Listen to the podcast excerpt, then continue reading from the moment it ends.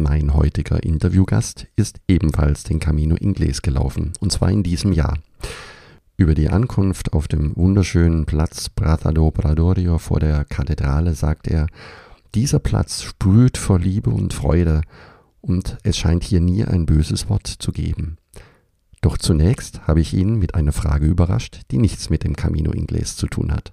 Viel Spaß bei dieser Folge mit Gianluca. Herzlich willkommen zum Jakobsweg.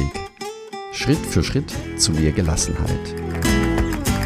Mein Name ist Peter Kirchmann und ich helfe Pilgern und denen, die es werden wollen, dabei, ihren Jakobsweg vorzubereiten und ihren eigenen Lebensweg zu gehen. Und jetzt viel Spaß bei dieser Folge.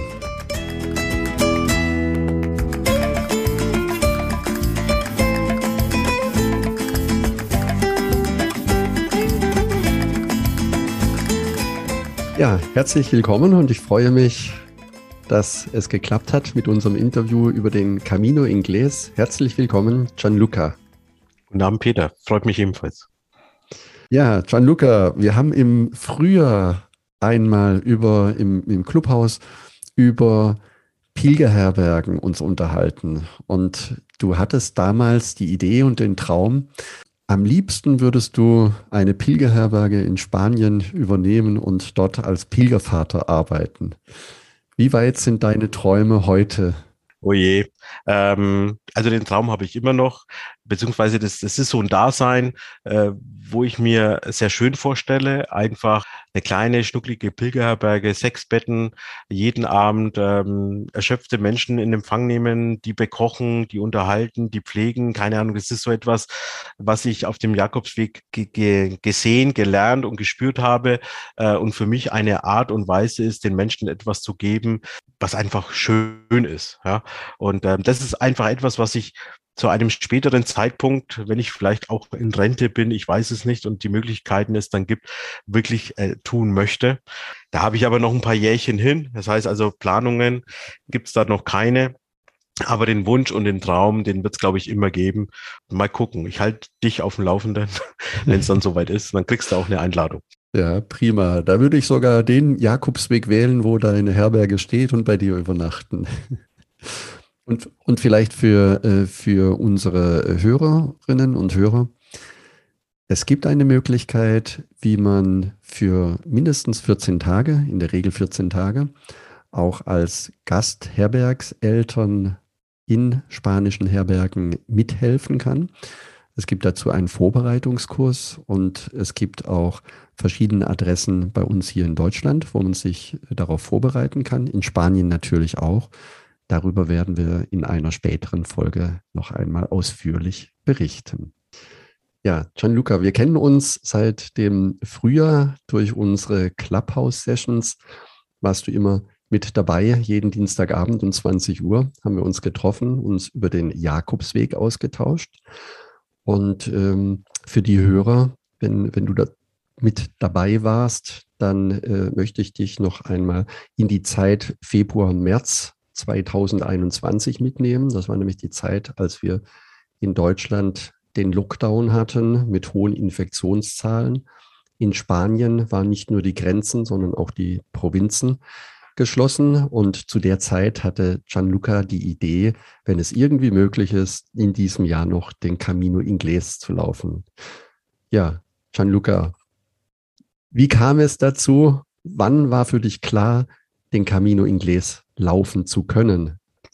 Vielleicht muss man nur von vorne anfangen. Ich hatte den Camino Inglés äh, nach meinem Camino Portugues im Jahr 2020 geplant und ähm, dann kam Corona dazwischen. Ich hatte die Flüge gebucht etc. und ähm, habe das Ganze stornieren müssen, habe mir aber immer bei der Fluggesellschaft Gutscheine bewahrt, weil ich immer äh, die Hoffnung hatte, all bald direkt den Camino Inglés doch noch gehen, äh, gehen zu können. Aber ab dem Sommer kam Hoffnung auf. Ja, so hat sich dann ergeben, dass ähm, dann auch ähm, die Flüge ähm, von Deutschland aus nach Ferrol letztendlich äh, sehr gut gelegen waren im, im September und gebucht hatte. Mhm. Ja, schön. Also schön, dass es noch geklappt hat in diesem Jahr. Gianluca, wenn wir noch einmal ganz zurück an den Anfang gehen, wie bist du das allererste Mal auf den Jakobsweg gekommen? Das heißt, wie hast du zum ersten Mal vom Jakobsweg überhaupt erfahren? Also vom Jakobsweg erfahren habe ich von einer Erik von Deniken äh, Doku-Sendung und auch von einem Buch, wo es ähm, um diese Sternenwege ging. Und ähm, das war schon immer so, so ein Traum. Und 2019 war es dann soweit, dass ich dann mich getraut habe, meinen ersten Jakobsweg zu laufen. Und seitdem bin ich da ziemlich angefixt, äh, versuche jede freie Minute irgendwie äh, mich mit Jakobsweg zu beschäftigen oder auch zu gehen hier bei uns in Deutschland. Ähm, aber es ist doch immer wieder schön, ja, ähm, den Jakobsweg dann doch in Spanien. Ganz andere, ganz andere Stimmung ist, wenn man den Jakobsweg im, im, im Land oder in Spanien direkt läuft und die ganze und die ganze Atmosphäre auch mit mitnehmen kann. Ja, sehr spannend. Äh, vor allen Dingen für mich jetzt spannend, äh, das, das erste Mal auf den Jakobsweg zu kommen durch äh, ein Buch von Denecke, der den, der diesen keltischen oder den, den Gralsweg beschrieben hatte in seinen Büchern und auch geometrisch Spanien genau ausgemessen hat und festgestellt hat, dass die einzelnen Ortschaften entlang des Jakobsweges beziehungsweise des Camino Frances auch alle entlang einer Kraftlinie liegen oder liegen sollen. Und äh, über diese, über diese Geschichte, Theorie oder wie man immer es auch nennen mag, äh, hat er es sehr gut verstanden, eine, eine spannende Story daraus zu schreiben. Also ich habe das Buch selber auch gelesen, sehr, sehr spannend. Ja, Gianluca, wenn du dich an deinen ersten Jakobsweg erinnerst, den Camino Portugues, was ist dir da besonders in Erinnerung geblieben? Besonders in Erinnerung geblieben ist ähm, Portugal als solches, äh, die Menschen in Portugal, die meiner Meinung nach einzigartig sind. Also ich habe noch nie so wunderbare, wundervolle, nette, zuvorkommende Menschen kennengelernt. Zu jeder Zeit äh, heißen die einen willkommen und beeindruckend, wie die mit wie die miteinander umgehen und wie die mit, auch mit Fremden umgehen. Also der menschliche Umgang, die menschlichen Begegnungen in Portugal, die haben dich äh, sehr stark beeindruckt. So, und nach deinem Camino Portugues hattest du die Idee, den Camino Inglés zu laufen. Was war deine Motivation oder wie bist du auf den Camino Inglés gekommen dann? Ne, ursprünglich war die Idee, ähm, wir hatten es ja vorhin kurz wegen Urlaub, also eine, eine, eine Zwei-Wochen-Geschichte irgendwie wieder zu finden. Und deswegen war die Ursprungsidee eigentlich, den äh, Camino Inglés ab zu laufen bis Santiago und dann äh, weiter zu laufen bis nach Finisterre, was mit entsprechenden ähm, Aufenthalt dann auch gute zwei Wochen füllen würde. Ich finde den Aufenthalt immer ganz wichtig. Ich bin sehr gerne in Santiago. Ich habe auch dieses Mal das wieder so geplant, dass äh, mindestens ein Tag Aufenthalt in Santiago Chicago mit drin war. Ähm, und deswegen also war die Uridee, ähm, Camino Inglés inklusive Finisterre sind gute zwei Wochen. Ja. Das ist eine sehr schöne Zeit, vor allen Dingen, wenn man zehn Tage am Stück hat. Das reicht schon aus für den Camino Inglés. Es ist also einfach zu laufen oder in zehn Tagen einfach zu, zu gehen und auch dort anzukommen. Bist du, wenn du die Etappen vorge, die, die vorgelegten oder die sich ergebenden Etappen gelaufen bist, auch körperlich an deine Grenzen gekommen? Gab es eine Etappe, wo du sagst, das war ganz schön, ganz schön anstrengend für dich? Ähm, nicht wirklich, nee. Also mhm. der, der Ingles ist jetzt kein schwerer Weg. Es gibt ähm, also der, der, der Inglés ist ein bisschen vergleichbar mit dem Portugies, finde ich, dadurch, dass du am Anfang äh, ähm, die Hälfte der Etappen ziemlich viel ähm, am Meer laufen kannst. Ja? Also in Portugal kannst du, in, äh, beim Inglés tust du es im Prinzip. Und dann geht's mehr so ins Landesinnere und dann wird so ein bisschen hügeliger und bergiger. Aber nichts, wo man sagt, das, das würde man nicht bewältigen. Ja, Gianluca, wie bist du an deinen Startort gekommen? Das ist eines der häufigsten Fragen von Pilgern vor allen Dingen beim Camino Inglés, es gibt nicht direkt einen Flughafen oder man glaubt, es gibt nicht direkt einen Flughafen. Und wie komme ich dann wieder nach Hause zurück? Empfohlen wird an vielen Stellen immer, dass man am besten bis Santiago fliegt und dann vom Busbahnhof aus für wenig Geld nach Ferrol dann fährt. Das war aber etwas, was ich gar nicht wollte. Also ich wollte beim besten Willen nicht mit dem Flieger in Santiago ankommen und dann äh, von Santiago wieder weg und dann wieder dahin laufen. Es gibt äh, einen, einen näher gelegenen Flughafen, A Coruña, der ist ähnlich klein wie, wie Santiago, sage ich jetzt mal, aber wird noch weniger angeflogen wie jetzt, ähm, wie jetzt andere Flughäfen vielleicht in Spanien. ja, und er kann also auch jeden nur die Anreise über A Coruña ans Herz legen. Ich, ich, ich fand es für mich wichtig, nicht da zu landen, wo ich eigentlich hinlaufen möchte, sondern eben so nah wie möglich am, am Startort anzukommen und dann da auch loszulaufen. Das heißt, du bist nach A Coruña geflogen. Die Flüge sind äh, grundsätzlich Inlandsflüge, die über Madrid oder über Barcelona gehen, für diejenigen, die den Camino Inglés laufen wollen. Und dann bist du den Camino Inglés gelaufen, in Santiago angekommen. Wie war die Rückreise? Die Rückreise war Standard, äh, Santiago, Madrid, Madrid, München. Und da hat mich dann meine liebe Frau wieder abgeholt. Sehr schön. Das heißt, ein Gabelflug, auch für die Pilger-Insider und die Cracks, eine gute Möglichkeit, nämlich den Hinflug nach A Coruña. Das geht übrigens beim Camino Inglés auch, äh, beim Camino äh, Frances nach Burgos ebenso oder auch nach Pamplona, um dann von Santiago aus wieder zurückzufliegen. Ist ohne weiteres möglich, gut organisierbar.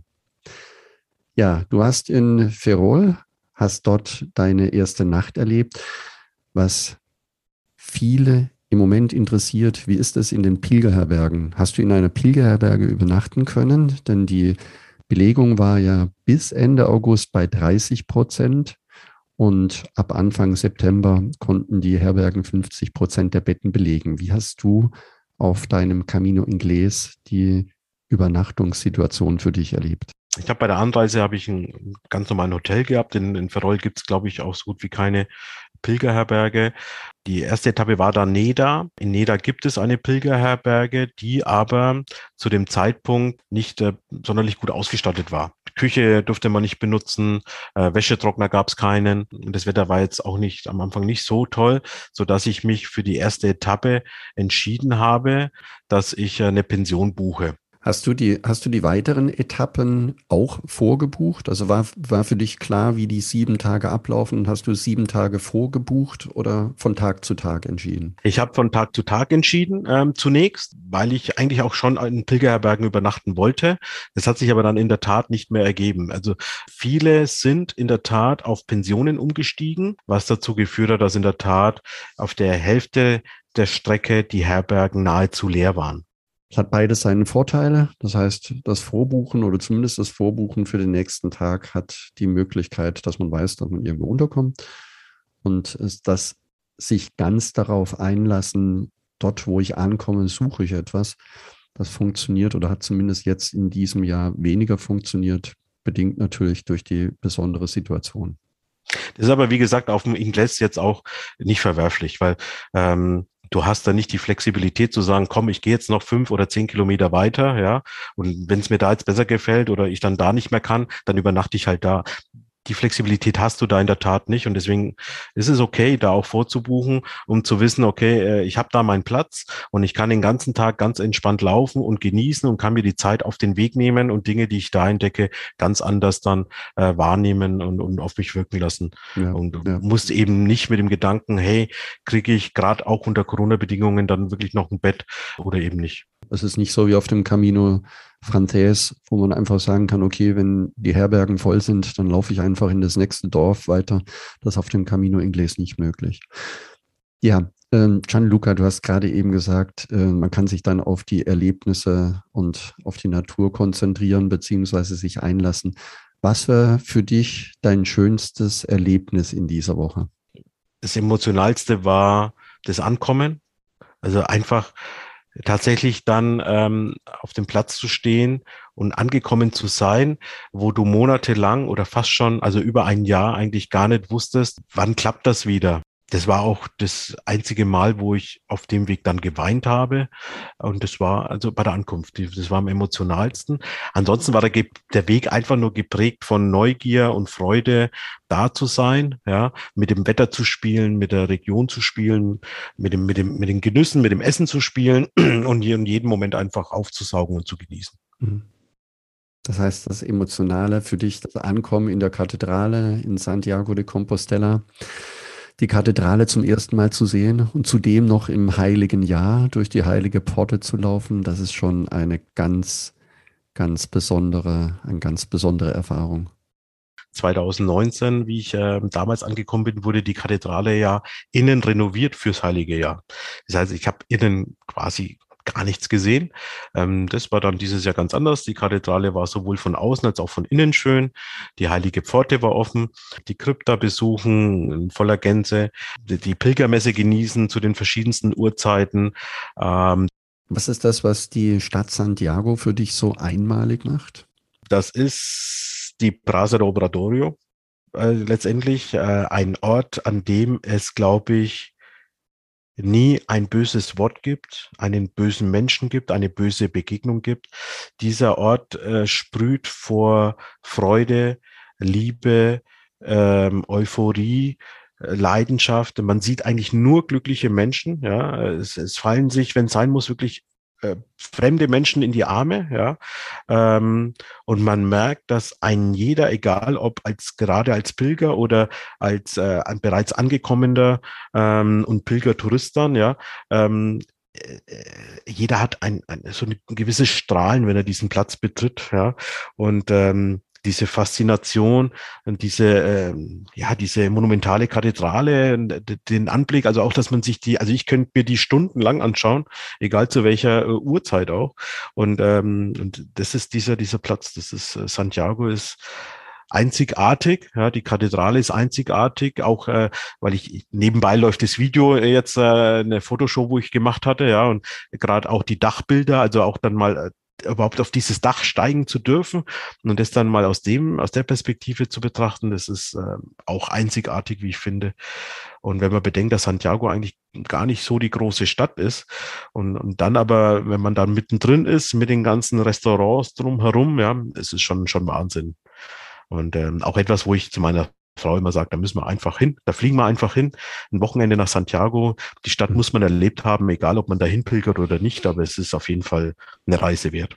Also eine ganz tolle Idee für diejenigen, die Sehnsucht nach dem Camino haben, ein Wochenende nach Santiago fliegen, um einfach auf dem Platz die Atmosphäre zu genießen und dort vielleicht einen Kaffee trinken oder sich einfach nur auf den Boden setzen und wirken lassen, die Magie dieses Platzes und der Kathedrale in Santiago ist einfach großartig und auch überwältigend und bewältigend.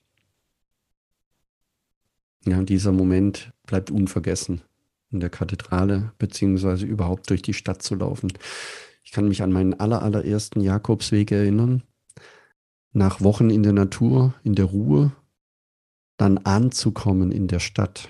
Das heißt, von oben auf die Türme zu blicken, um dann in die Stadt hineinzulaufen mit dem ganzen Menschen und den, mit der ganzen Lautstärke. Am Anfang war das für mich sehr irritierend.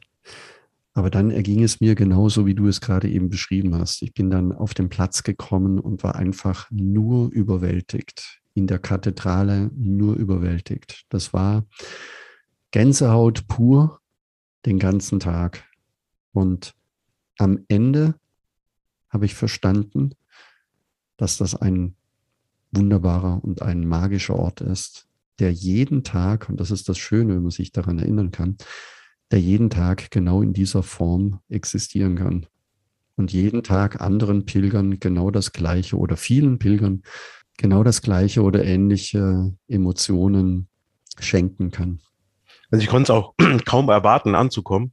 Ich bin in der Tat um 5.30 Uhr in der Früh losgelaufen, um endlich anzukommen. Ja, also bin um 4 Uhr aufgestanden, 5.30 Uhr los. Ich bin ähm, eigentlich die, die, das schönste Stück der Etappe nur im Dunkeln gelaufen. Ich habe gar nichts gesehen. Also durch diesen zauberhaften Wald, den es dann da auch gibt, der allerdings um, um 6 oder um 7 Uhr in der Früh, wenn stockdunkel ist, richtig gruselig sein kann. Aber ich wollte und musste unbedingt ankommen und den Tag endlich in Santiago zu verbringen und ähm, war dann auch relativ zeitig da. Also ich äh, hatte ähm, mit Pause knapp äh, dreieinhalb bis vier Stunden gebraucht und war um, um 9.30 Uhr vor Ort und ich war Nummer 69 an dem Tag von, ich glaube, 1300 oder, oder so, die an dem Tag angekommen sind. Wird, das, wird die Sehnsucht und die Neugierde so groß und das Ankommen wollen, dass man auch morgens, nachts um 4 Uhr aufstehen kann und vor der Vorfreude durch den dunklen, gruseligen Wald laufen kann.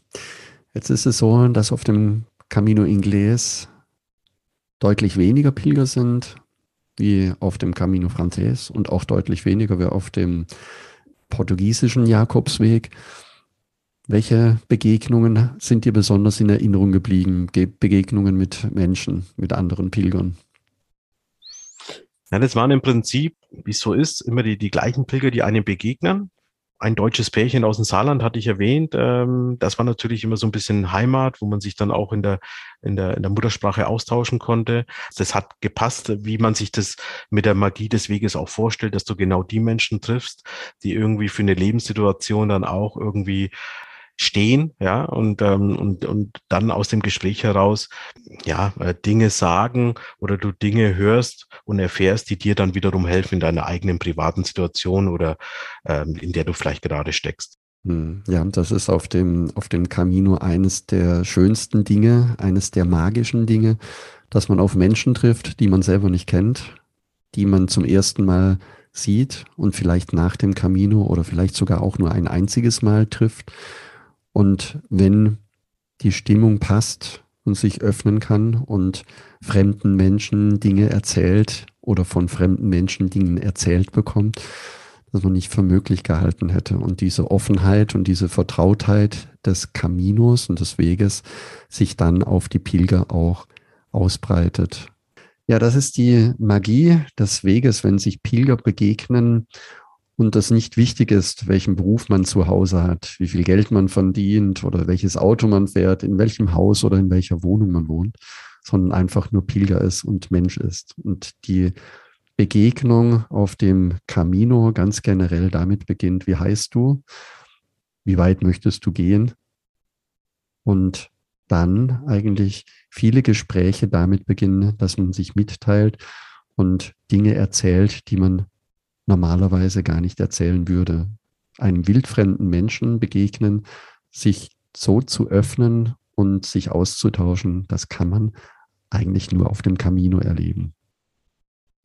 Es ist doch immer wieder so, auch wenn der Ingles ein kurzer Weg ist, du triffst genau die richtigen Menschen ähm, mit den richtigen Geschichten, ja, ähm, für beide Seiten. Und es ist immer so, das ist ein Nehmen und Geben, was äh, von sich aus entsteht, einfach aus, äh, aus kilometerlangen Gesprächen. Das ist äh, immer wieder faszinierend. Ich hatte in der Tat gedacht, dass, dass dieses Mal aufgrund der Kürze vielleicht nicht der Fall sein wird und weil der Weg auch nicht so äh, bewandert wird wie, wie, wie anderswo.